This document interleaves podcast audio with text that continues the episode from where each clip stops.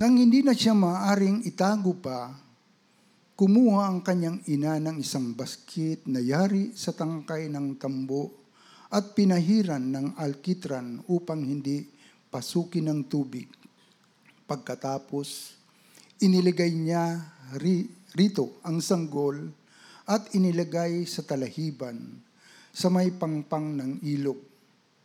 Ang kapatid na babae naman ng sanggol ay tumayo sa di kalayuan upang tingnan kung ano ang mangyayari. Maliligo noon sa ilog ang anak na babae ng paraon. Natanaw niya ang baskit kaya ito ipinakuha niya sa isa sa kanyang mga katulong na naglalakad-lakad naman sa tabing ilog. Nang maiabot sa kanyang baskit, inaalis niya ang takip nito at nakita ang batang umiiyak naawa siya sa kanyang, uh, naawa siya at kanyang nasabi, ito'y anak ng isang Hebrea. Ang kapatid naman ng bata ay lumapit sa prinsesa at kanyang sinabi, Kung gusto po ninyo, ihanap ko kayo ng isang Hebrang mag-aalaga sa sanggol na iyan. Sige, ihanap mo ako, sagot ng prinsesa.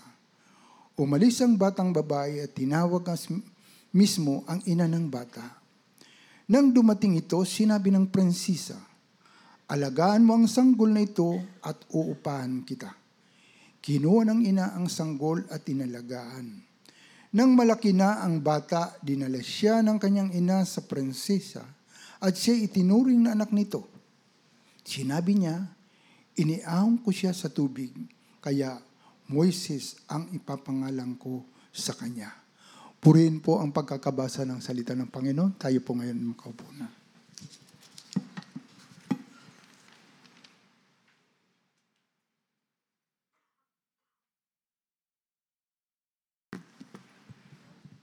Magandang magandang umaga po sa inyong lahat. Kumusta po ang inyong araw? Amen. Kayo po ba ay inspired? Sige nga, palapakin nga natin si Lord uli. Sino po walang problema? so, siguro lahat po tayo ay may problema kasi kapag ka wala kang problema, malaking problema yan. Kaya minsan kapag ka nagkakakumustahan, long time no see. Yeah. Kumusta ka na? Okay lang. Walang problema. wala sigurong taong walang problema. Ano po? Kasi saan dinadala ang taong walang problema? Kaya salamat po sa Panginoon na tayo ay wala daw doon sa mental kasi doon dinadala ang walang problema. so, nagpapasalamat po ba tayo na tayo ay may problema? Okay, so purihin ng Diyos. Ang iba sa atin ay sawang-sawa na sa mga problema, pero bakit para nagpapasalamat pa yung iba na may problema? Purihin ng Diyos dahil kahit na kristyano o hindi, may problema may uh, kristyano o hindi, nagkakasakit. Uh, may may problema ang isang tao kapag ka nag-isip siya na kapag ka kristyano na siya, hindi na nagkakasakit at wala nang problemang nararanasan. Dahil sa totoo lang po, kristyano o hindi, lahat yan nakakaranas ng kahirapan, pagkakasakit, at katulad po nung ipinag-pray natin kanina, yung minamahal natin na si Elder Ben, ay mayroong karamdaman, ano? At ang iba sa atin siguro may karamdaman din.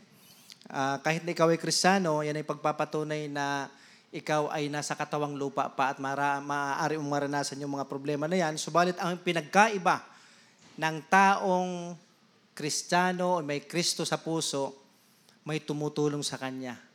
Kapag ka nanalangin sa may tumutugon, may sumasagot, at tapat ang Diyos na tumugon sa ating mga panalangin. Okay, so last Sunday, ano po ba yung ating napag-aralan? Ang uh, mga Israelites ay nasa pamamahala ng Egypt. At uh, sila ay nandoon dahil dinala sila ng Panginoon doon sa pamagitan ni Joseph at uh, sila ay pinagpala ng Diyos doon. Subalit, mayroong isang uh, Pharaoh na kung saan hindi nakilala si Joseph at yung mga Hebrews at uh, yung pamumuno ni Joseph, siya ay parang iba yung kanyang attitude sa mga Israelites. Okay. At ah, siyempre, kapag ka ikaw ay isang bansang makapangyarihan, ayaw mong mayroong nakakalamang sa'yo. Ayaw mong mayroong mas ah, napagpapala o kaya ayaw mo silang dumami sapagkat gusto mo ikaw lang yung laging may kapangyarihan. Kaya nung panahon na ang Hebrews ay dumadami, na-threaten o kaya para bang ah, na natakot o kaya ano sa Tagalog ang na-threaten? Naandal. Yan. na, naandal si Pharaoh. okay? Dahil ah, parang ah, sabi niya, mukha yatang dumadami na itong mga Israelites na ito, delikado na to. Kaya ang ginawa niya ay mas lalo niyang pinahirapan para pag pinahirapan sa pamagitan ng pagtatrabaho, sila ay manghina, magkakamatay, at ah, hanggang sa mawala. Okay? So, ang problema ito, kapag ka ang isang ah, tao o isang grupo ay pinapangunahan ng Diyos, hindi mo kayang patayin yan at hindi mo kayang sugpuin yan. Sa halip, habang pinarurusahan mo yan at inaalis mo yan sa mapa, lalong dadami yan. Mga kapatid, ang isang Kristiyano, hindi mo kayang pigilang dumami, magmultiply at tumatag kapag ka nasa Kanya ang Diyos. Kahit anong problema at kahit na anong mga threat ng jablo o kaya kung anumang mga uh, pag-persecute ng isang ah, tao sa isang Kristiyano, hindi mo yan kayang burahin at papapanghinain sapagkat ang Diyos ang nagsusustain sa Kanya. Ang Diyos ang magpapalakas at nagpapatatag sa Kanya. Katulad ng mga Israelites. Habang pinarurusahan, habang uh, uh, nag-iisip kung paano lipulin, yung mga Israelites, nagtataka sila ha, lagi at lalong dumadami. Kaya ngayon po, ay uh, bagamat sila ay talagang uh, oppressed at helpless, ang hindi nila alam, sumasa kanila ang Diyos. Uh, hindi sila tumawag sa Diyos. Pero ang Diyos mismo ang nag-preserve, ang Diyos mismo ang tumutulong sa kanila. Minsan sa buhay natin, hindi ka man tumawag sa Diyos kasi nagtitiwala ka sa sarili mong lakas, sa sarili mong talino, hindi mo alam, iniingatan ka pa rin ng Lord. Minsan hindi mo alam, hindi ka tumatawag sa Lord, hindi ka niniwala sa Kanya, pero dahil may plano ang Diyos sa buhay mo, iingatan ka niya. Kahit na minsan sumusuway ka, dahil may plano sa sayo, ibabalik ka niya sa tamang daan. Iingatan ka niya at patuloy ka niyang sasamahan. Ngayon po, ang pag-aaralan natin ngayon ay ang pagsilang kay Moses. Okay? So chapter 2, uh, verses uh, 1 to 10. Okay, si Moses ay kailangang isilang sapagkat siya ang magiging instrumento bilang tagapagligtas ng bayan ng Israel. Sino rito nakakaalam na ikaw ay isinilang dahil may plano ang Diyos sa buhay mo? O kaya meron kang anak na isinilang na ayong man ng marami na yan ay isilang, pero kailangang isilang sapagkat may plano ang Diyos dyan. Marahil ikaw ay hindi ginusto ng magulang mong isilang. Hindi ginusto ng mga relative mo na isilang. Sapagkat marahil ikaw ay isinilang na wala sa kapanahunan o kaya hindi sa kagastuhan ng maraming tao, pero kailangan kang isilang dahil may plano ang Diyos sa iyo. Si Solomon ay bunga ng uh, isang pagkakasala. Hindi plinano, hindi ginusto. Pero dahil ginamit at may plano sa may plano ang Diyos sa kanya, kailangan siyang isilang. Okay. So, si Moses. Si Moses ay isang anak ng Hebro at uh, sabi po rito, uh, may Tagalog ako dyan. Okay, hindi siguro na ilagay yung, uh, ano yan, uh, Tagalog. Okay, inilaan ng, ng Diyos ang Israel na maging isang makapangyarihang bansa. Kaya't uh, ginawa ng Diyos na ito'y palaguin sa bilang. Uh, so, ang pagdami ay naging banta sa mga Egyptyo. So, ito po yung kinikwento ko kanina, na may plano ang Diyos sa bansang Israel at gusto ng Diyos na ito'y maging makapangyarihan, pero paano magiging makapangyarihan kung ito ay isang alipin? So minsan, uh, minamaliit natin yung alipin, yung slave, sapagkat at the time sila po ay slave, di ba? Pero hindi alam ng mga Egyptians na ang Diyos may plano sa kanila. Kaya talagang gusto niyang hadlangan yung pagdami nito. At yung pagdami nito ay naging banta sa kanila. Now, may mga tao na banta sa barangay nila. Okay? Dahil ang kristiyano na yan, kapag ka nandyan, dumadami ang kristiyano. Di ba? Sa barangay na yan, kapag ka nandyan nakatira ang kristiyano na yan, maraming nai-influence. Marami ang tumitino. Marami ang bumubuti. Ikaw ba ay banta sa barangay mo? Di ba? O ikaw ay isang, alisin natin yung N, isang bata sa barangay mo. Okay? So, iyan ay isang taong nagpapabaho sa barangay natin dapat iligpit. Di ba? Kasi kapag ka nandyan yan ay nasisira, bumabaho, dumudumi ang ating barangay or ang ating pamilya. Di ba? Pero kung ikaw ay isang banta dahil dahil sa iyo dumarami ang ah, taong bumubuti na pagpapala. Okay? So, yan po ang ah, Israel. Naging banta siya sa, sa, sa Egypt. Sa gayon, ang mga Egyptyo ay tinangka na pigilan ng panganganak ng mga Hebrea sa pamagitan ng pagpapahirap sa mga gawain, ngunit hindi nila ito magawang hadlangan. Sino po ba ngayon ang humahadlang sa inyo para gawin ang kalooban ng Diyos? Hinadlangan sa pamagitan ng pagkontrol ng panganganak. Okay? So, ito ay hindi gumamit sila ng uh, mga contraceptives para hindi manganak yung mga Hebrea o kaya hindi dumami. Sila ay pinahirapan sa pamagitan ng pagtatrabaho. Di ba? So, siguro kung yung mga Filipino ang nandyan, kahit pahirapan, dadami pa rin. Di ba? Pero anyway, uh, isa yan sa paraan ng mga Egyptians na sila ay pahirapan, papagtrabahuhin, and uh, sabi nga sa English, he was, they were treated ruthlessly. At talagang uh, pinagmalupitan ang mga Hebrew na ito. Siguro kung tutusin, kung ang iba sa kanila ay nakakaalam na mayroong uh, uh, plano ang Diyos sa kanila, si isipin nila, bakit ganito ang Diyos? Akala ko ba mahal ako ng Diyos? Akala ko ba may plano sa atin ng Diyos? Bakit tayo naghihirap? Diba? Bakit ako pinapahirapan? Bakit ako nagtitiis ng ganito? Ayoko na nga sa Diyos na ito. Ilan ba sa atin ang nanalig sa Diyos, isinuko ang buhay sa Diyos, at nung nahihirapan na, ayaw na sa Diyos. Nagtatampo na sa Diyos dahil sa kahirapang dinaranas.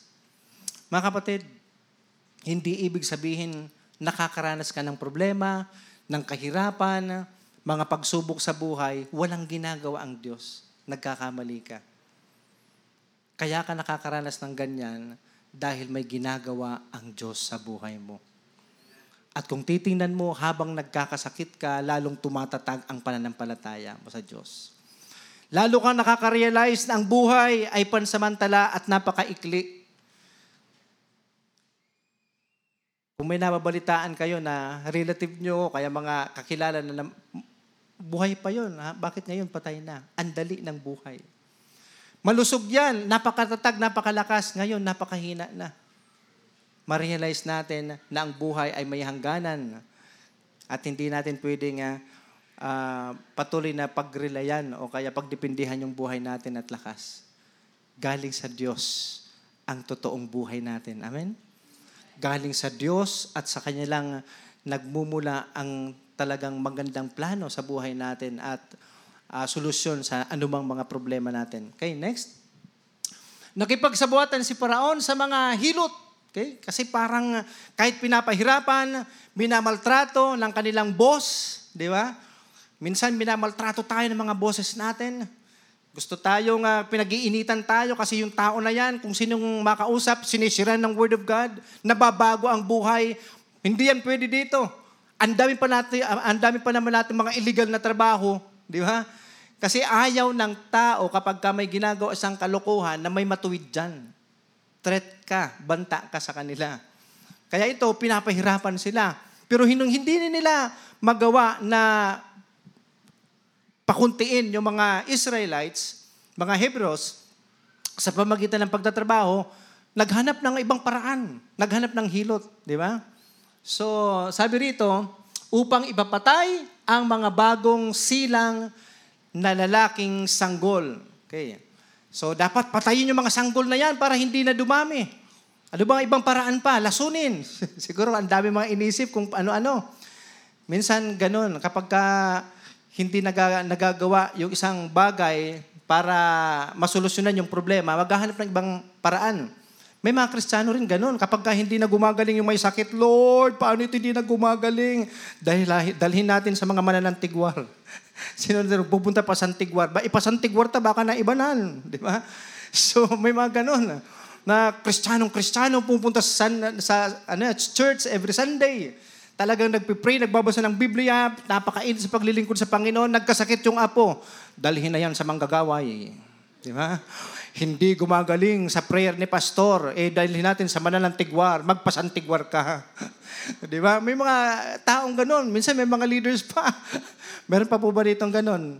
Na nagpipray, tapos nagpagamot, hindi gumagaling, dinala doon sa manghihilot. Tapos nagpasantigwar na iba lang ka, nakaihi ka ng taong day na ihiling. Di ba? So, so kitang-kita, ano. Kaya minsan noon, naisip ko rin, ano kaya kung man santigwar na lang ako? Di ba? Simple lang naman yan eh. May kandila ka, may oil ka, tapos gaganyan mo. Ito, may kawayan. Pagkatapos nakita mo itong mukhang jablo na to, yan, naihian mo yan, nasampal mo, kaya ganyan ka, nagkabukol dito. So, mga kapatid, ang, ang tao kapag ka may problema na, kung sino-sino na ang tinatawag. Bakit hindi mo subukang manalig sa Diyos na may plano sa buhay mo at patuloy ka magtiwala sa Kanya? Okay? So tuliro na yung paraon. Pati yung manghihilot, talagang kinausap na rin. Paano kaya ang paghilot para hindi mga naks? Meron, meron ba rito? Sa bagay tayo, dumadami tayo, ano, mga Filipino. Maghanap, maghanap tayo dito manghihilot para ilaglag yung mga bata. Okay? So para hindi dumami. Yan ay kung uh, problema na. Kaya yan po ang ginawa ni Faraon. Subalit hindi ito sinunod ng mga hilot sa dahilan na sila ay may takot sa Diyos. So kahit may utos yung kanilang hari, pwede mong hindi sundin kapag alam mong mali. Sino rito inuutosan ng nakakataas sa kanila? Tapos alam mo yung inuutos sa iyo, hindi kalugod-lugod sa Diyos at hindi kalooban ng Panginoon. Kailangan bang sundin o hindi? Pastor, matatanggal ako sa trabaho pag hindi ko sinunod. Pagkatapos hindi ako iinkrisan ng sahod ko pag hindi ko sinunod. Ano ang paninindigan mo? Sundin siya? Kikita ka? O sundin ng Diyos? Papurihan ng Diyos kahit matanggal ka? Ay, siyempre, pastor, sundin ko yung boss. Si Lord nakakaintindi. May increasean ba ni Lord yung salary ko? Ah, di ba? Mga kapatid, kung gusto mong maging instrumento ng Diyos ng totoong pagbabago, you need to make a decision. Kailangan ka magdesisyon. Amin po ba? Kailangan mayroong Moses na tatayo na hindi magko-compromise.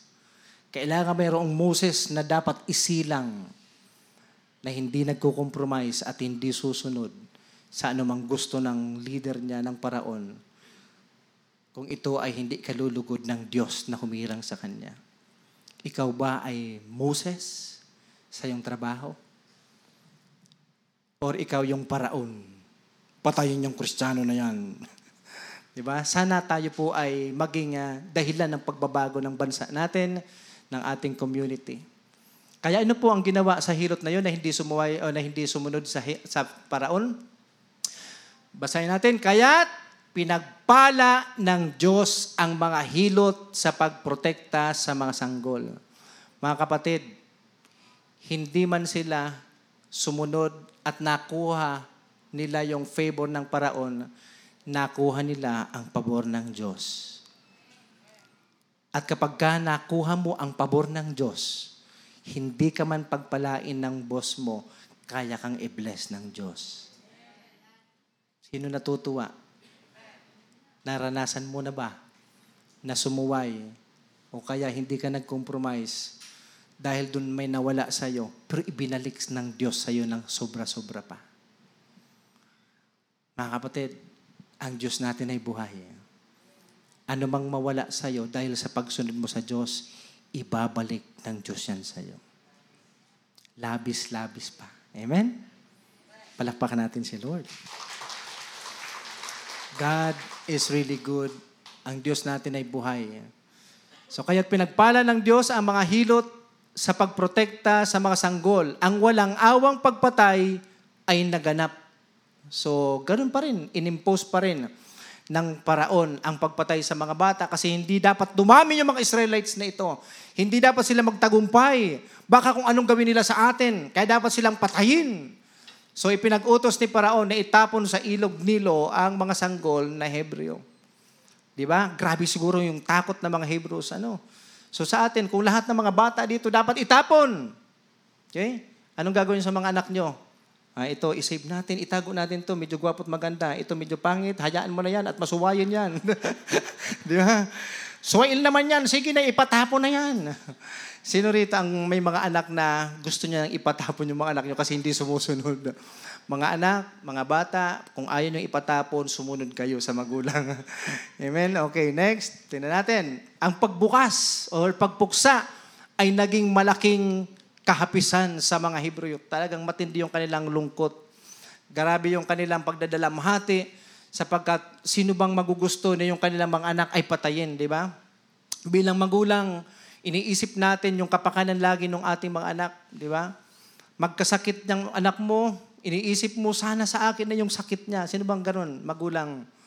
Na pagka nagkasakit yung anak, gusto niyang akuin yung sakit ng kanyang anak dahil sa sobrang pagmamahal niya sa kanyang anak. Yung mga walang sakit na anak pero masuwayan, sana magkasakit na. Di ba yun ang prayer natin? di ba? So, suba, ganun talaga minsan eh, di ba? Subalit ang pag-asa ay sisibol. Si Moses ay isisilang ang instrumento na gagamitin ng Diyos upang iligtas ang mga angkan ni Israel mula sa kalupitan ng Egypto. Kahit gaano ka-pressure or kahit anong klaseng mga threats or problema, dinaanan, mayroon dinaanan yung mga Israelites, mga Hebrews na ito, may solusyon na naghihintay sa kanila. Dahil may Diyos na gumagawa at kumikilos sa buhay nila sa kabila ng maraming problema at hunos sa kanilang buhay. Hindi papayag ang Diyos na sila'y malipol dahil may plano ang Diyos sa kanila. Kinakailangan mayroon siyang gamitin na instrumento. At yung instrument na yon maraming magbabanta doon para patayin at hindi maganap ang kalooban ng Diyos. Marahil may gagamitin ang Diyos para itaas ka. Para ikaw ay makawala doon sa isang sitwasyon na parang imposible. At matagal mo nang iniiyak yan sa Panginoon sapagkat ikaw ay hirap na hirap na. Darating ang panahon, mayroong isisilang, may gagawin, may kaparaanan ang Diyos para ikaw ay iligtas doon. Kahit pa si Moises ay isinilang bilang Israelita, pinalaki ng isang Israelita. Siya ay naging edukado bilang Egyptyo. Kaya inihahanda ng Diyos ang kanyang hinirang na leader. Kay si Moses po ay isang naging aral. Di ba? So, siya ay i, ano yan, ah, ipinaanod ng kanyang uh, nanay. Okay? Uh, wala na sigurong magawa. Siguro tingnan natin ang sunod. Okay.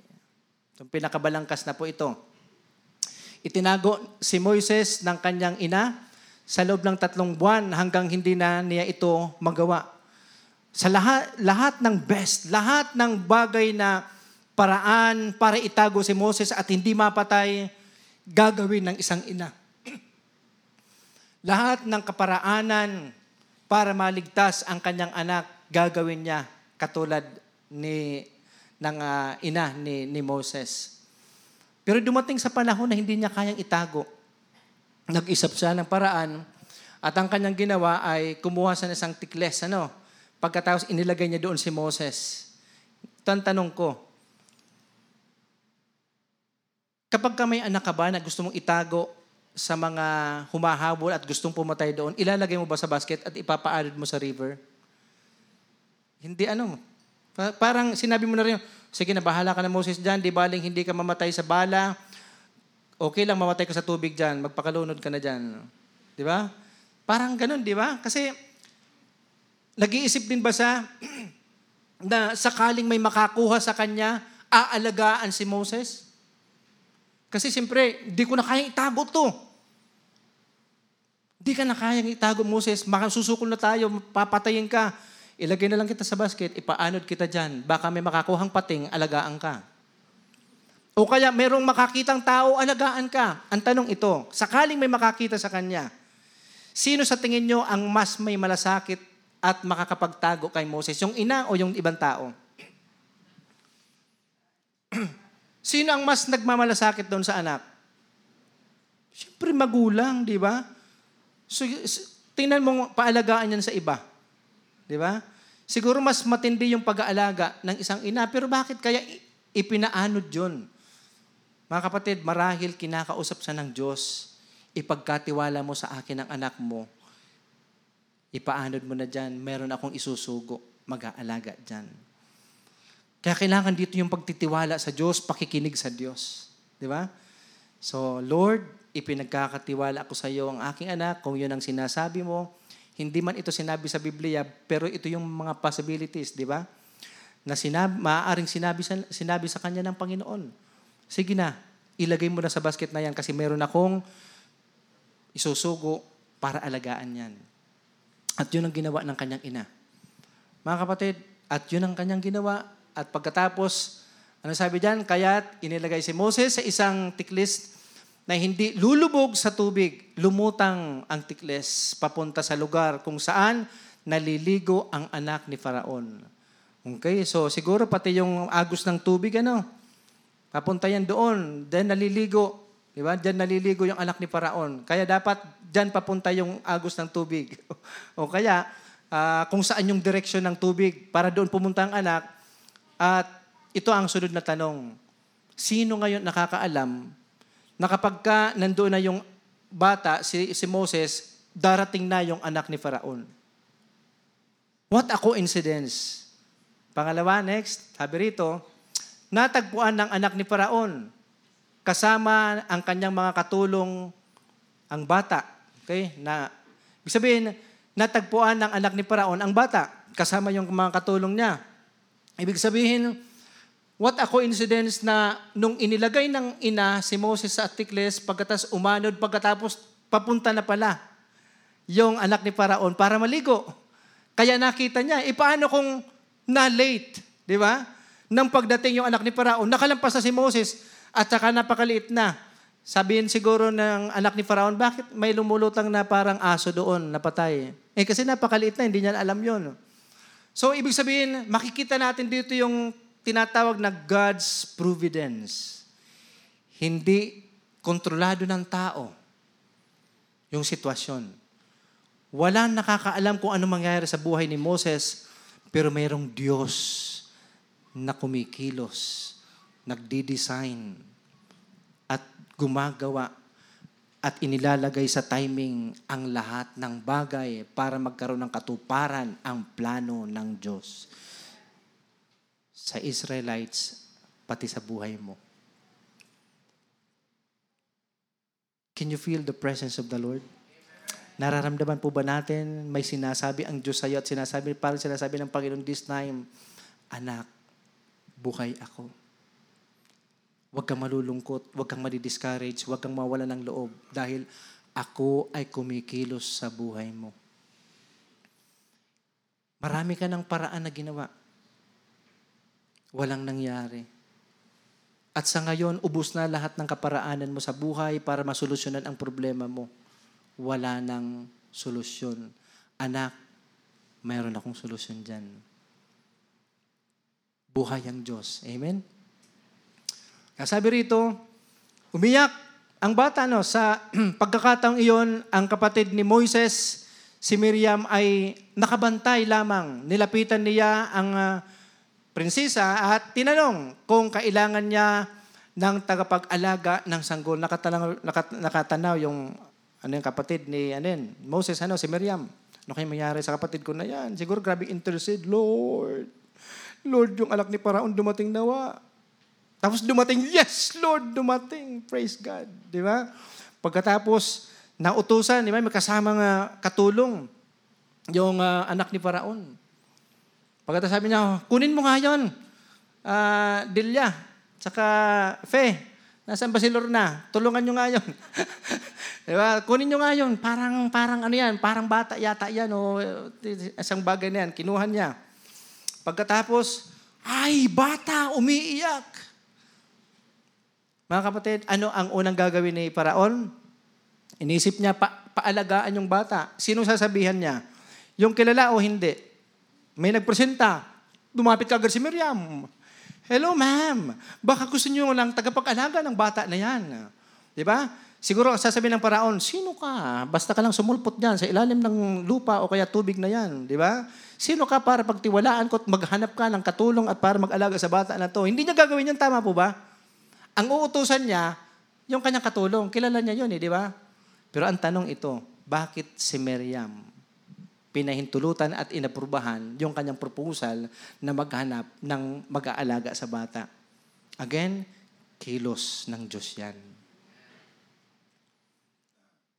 Can you see the move of the Lord? Nakikita po ba natin kung paano gumagalo ang Diyos? Kasi isa sang Hebreo or Hebrea, di ba? Hindi naman sa kilala siguro mataas. Sa, sa, sa oras na ito, ano bang pwede ihalimbawa natin? Halimbawa, yung anak ni Mayor, di ba? Tapos mayroong uh, nakitang isang bata.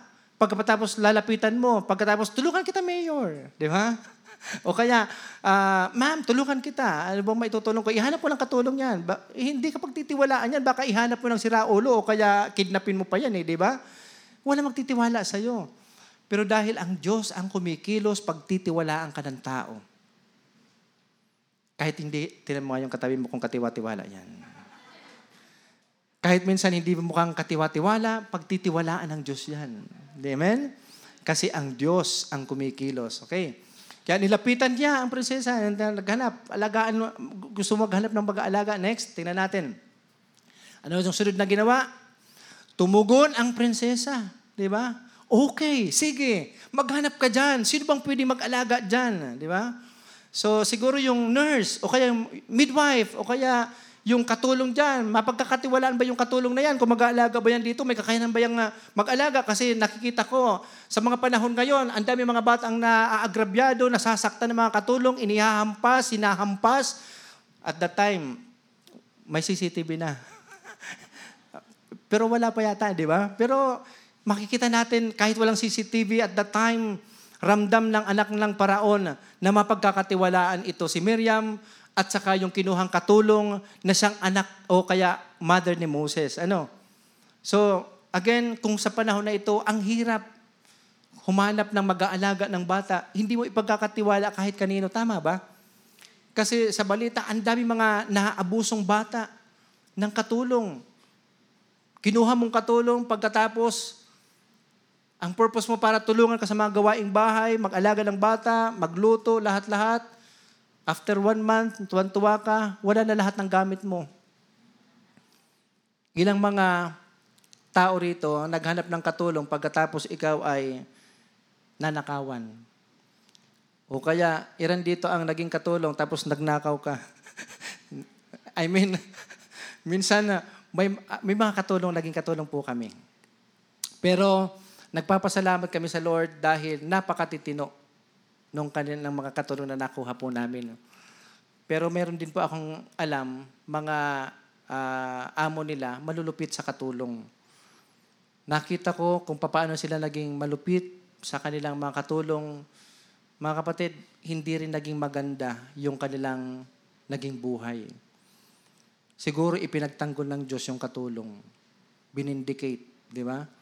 So may mga nakikita akong ganun. May mga katulong na matitino, minsan na-accuse pa, na mamaltrato pa, uh, pero patuloy na umiiyak lang, tumatawag sa Diyos, ipinaghihiganti ng Lord. Mga kapatid, buhay ang Diyos natin. Amen? So, sino rito, may katulong, sila pa ang nangihiram sa katulong nila. Meron ka ba dyan pautang ha? Di ba? So may mga katulong tayo mabait, pahalagahan nyo sila. Amen? Pag minahal nyo yung katulong nyo, yung mga trabahador nyo na yan, mamahalin din kayo niyan. Tumugon ang prinsesa, tinawag ni Miriam ang kanyang ina. Pinakausapan ng prinsesa ang ina na alagaan ang sanggol at siya'y bibigyan ng kaukulang bayad. Nang lumaki si Moses, ibinalik ito sa prinsesa. Okay. So, purihin ang Panginoon. Yung mother mismo ang nag-alaga. Hindi. Ah, binayaran pa. Okay? So, meron po ba kayong anak? Ipapaanil po natin sa baha. Pagkatapos, pag may nakakuhang mayaman nyo, sana lumabas yung anak ni Mayor. O kaya sino bang mayaman dito? O kaya kayo, mayaman kayo, di ba? sana lumabas yan. Pagkatapos, yan. Gusto nyo bang alagaan yan? Uh, biruin mo, grabing favor ni Lord. Nawala yung anak, ipinagkatiwala ni, ni Jochebed, yung mother ni, Abra, ni, ni Moses, sa Lord. Di alam kung ano mangyayari. Pero purihin ng Diyos, lumabas yung anak ni Paraon sa kalooban ng Diyos para alagaan yung bata. May mag-care sa kanya. Another favor from the Lord. Ang mismo nag-alaga ay yung kanyang ina. Bayad pa. Ang galing ni Lord, amen? God is really good. Talagang napakabuti ng Panginoon. So, nang lumaki si Moses, ibinalik na sa prinsesa. Next, ito po yung ating pinaka-application.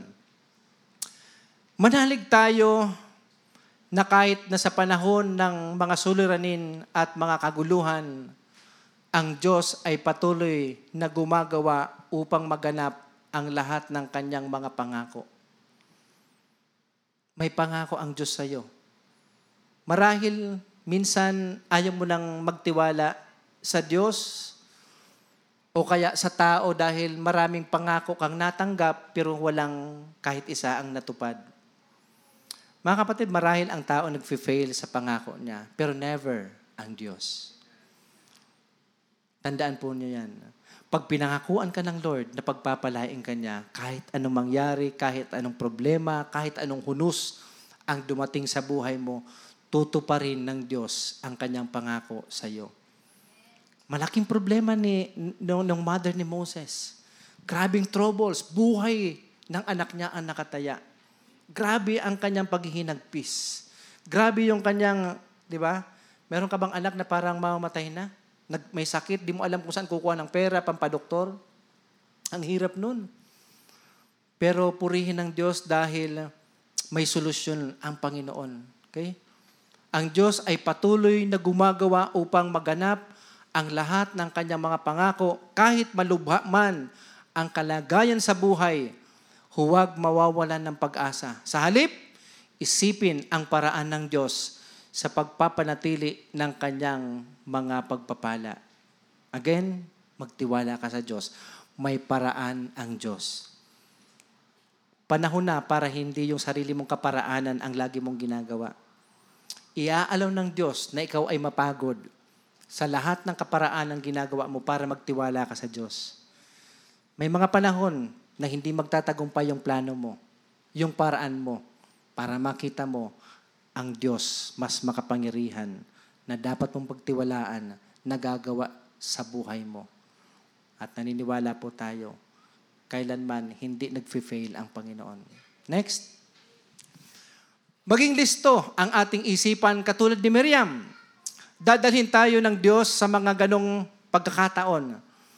Makalangit na katungkulan na magpapabago sa ating kalagayan o katayuan sa buhay. Sungkaban o kaya gawin ang pagkakataong itinakda ng Diyos. Mga kapatid, may mga opportunities, oportunidad, may mga pangailangan na dapat alerto kang tumutugon sa problema na yan. Ano bang problema nakikita mo sa, sa family?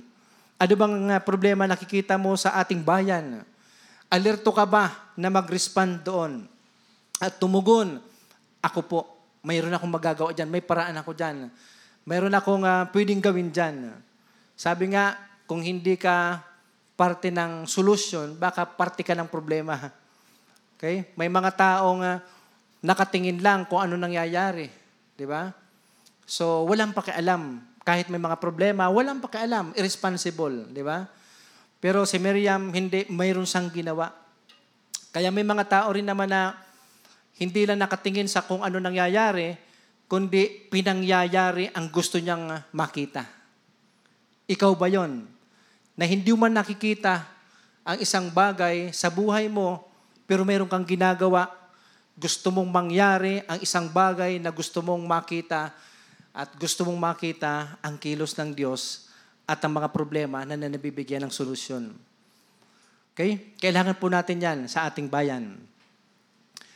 Okay, makalangit na katungkulan na magpapabago sa ating kalagayan o katayuan sa buhay.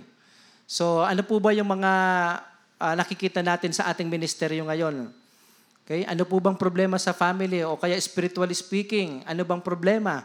sa ating bansa? Ano bang problema? Nandiyan ka ba para mag-pray? Sa church, nandiyan ka ba para mag uh, tumulong at mag-share ng salita ng Panginoon para patuloy na tayo ay dumami at magawa po nating sama-sama ang kalooban, ang plano ng Diyos sa ating bayan. Or ipinagkakatiwala lang po natin yung mga bagay na yan sa ating mga political leaders. Wala tayong ginagawa bilang Kristiyano. Mga kapatid, challenge sa atin to. Bilang Kristiyano, bilang isang anak ng Diyos, bilang disipulo ni Kristo, mayroong Diyos, ikaw ay dapat alerto at tumutugon sa anumang mga problema na nakikita natin. Next. Ginamit ng Diyos si Moises upang iligtas ang Israel mula sa Egypto. Okay. Ginamit ng Ama si Iso Kristo upang iligtas tayo mula sa kasalanan. Manatiling ituon ang ating buhay kay Kristo para sa kaligtasan ng ating kaluluwa.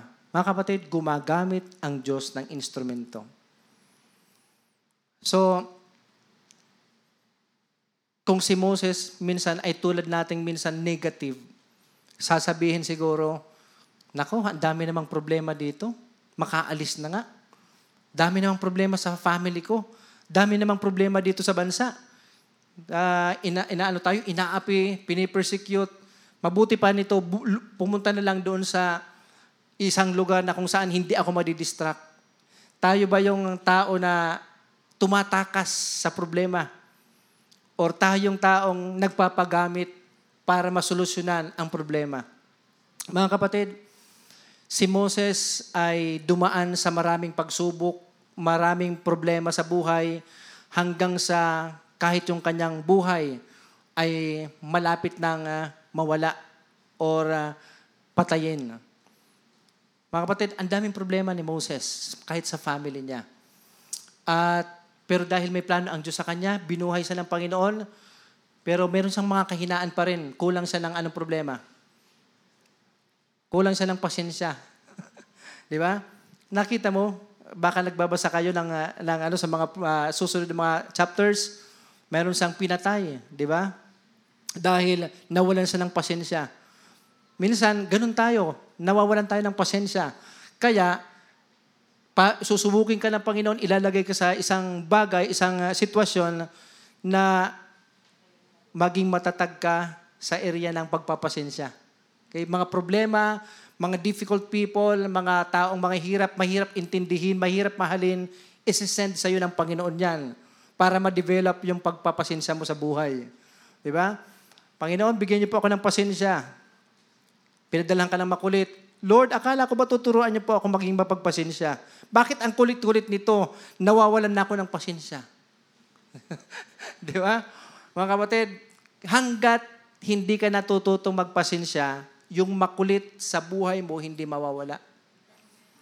Yung sitwasyon sa buhay mo na masalimuot, hindi mawawala. Bakit tinuturoan ka ng Diyos na maging magpagpasensya? Saan dinala si Moses? Inaliw siya at dinala siya sa Midian para mag-alaga ng tupa ng ilang taon. So doon tinuruan siyang magpakumbaba, tinuruan siyang magpasensya, na kung baga kahit matalinong matalino siya, marunong siya, galing siya sa uh, family ni Paraon, aral na aral, pero nandoon nag-aalaga ng tupa. Ilan sa atin ang iniisip mo matalino ka, marunong ka may pinag-aralan, pero napunta ka doon sa napakababang gawain, napakababang sitwasyon marahil may itinuturo ang Diyos sa iyo. At kapag ka natutunan mo na yung bagay na yon, kasi sa Diyos ang mahalaga, hindi yung pinag-aralan mo, Hindi yung taas o talino mo. Ang mahalaga sa Diyos, yung ugali mo. Isi-shape ng Lord yan. Si Moses, uh, shinape ng Lord yung kanyang character. Kaya, pag tinanong kayo, sino ba ang nabuhay sa mundo na pinakamapagpakumbabang tao? The humblest person that has ever lived in the earth. Isang taong nabuhay na wala nang tatalo sa kanya sa pagiging humble, maliban kay Jesus. Sino yon? Si Moses. Pinaka-humble na nabuhay sa buong mundo. Di ba? Pero uh, nagdaan siya sa maraming pagsubok, maraming pagpapasensya, maraming uh, trials, maraming mga troubles sa buhay. So, huwag kang magtaka kung ilagay ka ng Lord sa mga bagay at sitwasyon na hindi mo gusto. Marahil may hinuhubog ang Diyos sa karakter mo. Mga taong magsisilbing pako mo, ipapako ka, papatayin ka, you need to deny yourself. Kailangan mong isuko yung buhay mo sa pamagitan ng uh, uh, instrumento ng Diyos na mga taong hindi ka ibig-ibig. Mga taong mauubusan ka ng dugo, ipapadala sa iyo yan mga taong talagang nakakawala ng pasensya, ibibigay sa iyo ng Lord para talagang maging patient ka. Amen po ba? Mga kapatid, may plano ang Diyos sa buhay mo. May solusyon sa problema mo. May isisilang at gagawin ang Diyos na paraan para ikaw ay makaahon sa problema. At habang ikaw ay ino-oppress, pinipersecute, pinapatay ng jablo, ikaw ay patuloy na lalago magmumultiply at patuloy kang pagpapalain ng Lord dahil ang Diyos ang nagtakda sa iyo sa isang buhay na kung saan nais niyang pagpalain niya. Ikaw ay dinisign ng Lord para magtagumpay, para magmultiply, para lumago at maging instrumento ng Diyos, para matupad ang plano ng Diyos sa buhay mo, sa pamilya mo, at maging sa ating bayan. Mga kapatid, tayong lahat ay tumayo at manalangin. And uh, ipikit po natin ating mga mata at tayo po ay dumulog sa Diyos. Hallelujah, Jesus. Hallelujah. Panginoon, maraming salamat po, Ama, sa iyong katapatan. Alam mo, Panginoon, ang sitwasyon ng bawat isa na nandito ngayon. Kung ano mang mga pagsubok, pressure, stress, meron ang iyong mga anak na ito. Father God, let them know you are alive. May ginagawa ka, Panginoon, sa kanilang trabaho, sa kanilang pamilya. Father God, anuman ang mga pagsubok, problema sa relationships, problema, Panginoon, sa work nila, financial problem, Father God, mga bagay na nagsusuppress sa kanila para hindi magpatuloy, Panginoon. Father God, hindi ito magpiprevail in the name of Jesus. Sapagkat sila, Panginoon, ay patuloy na lalago. Patuloy, Panginoon, na sila ay tatatag. Father God, sapagkat mayroon kang ginagawa at mayroon kang plano sa buhay nila, Ama. Mayroon kang kaparaanan, Panginoon, sa kanilang pinagdadaanan, Lord God, at one day, makikita nila, Panginoon, na may ginawa ka. At yan ang dahilan kung bakit na-solve ang maraming problema sa buhay nila. Lord, bigyan niyo po sila ng patuloy na lakas. Physically and spiritually right now, sa lahat ng mga may nararanasang karamdaman physically, Lord, I declare healing in Jesus' mighty name. Father God, emotional stress or problem, Father God, let there be healing right now. Makaranas nawa ang bawat isa ng kapayapaan, kagalakan sa kanilang mga puso, sa kanilang mga kabigatan, Lord, makaranas ng kagaanan, Panginoon. Magtiwala, manalig sa iyo, Lord God, sapagkat hindi ka tapos. Hindi ka pa tapos sa buhay nila. Mayroon kang ginagawa, Panginoon. Lord, aahon sila sa anumang mga problema na yan. At sila po ngayon ay magtitestify. One day, Father God, na sila'y nagtiwala, nanalig sa iyo, at may ginawa ka na napakagandang bagay sa buhay nila. Lord, salamat po. Magkakaroon ng maraming testimony yung mga anak na ito Idideklara nila, Lord, ang kabutihan mo. Idideklara nila ang katapatan mo, Panginoon. At patuloy kang itataas sa buhay ng iyong mga anak.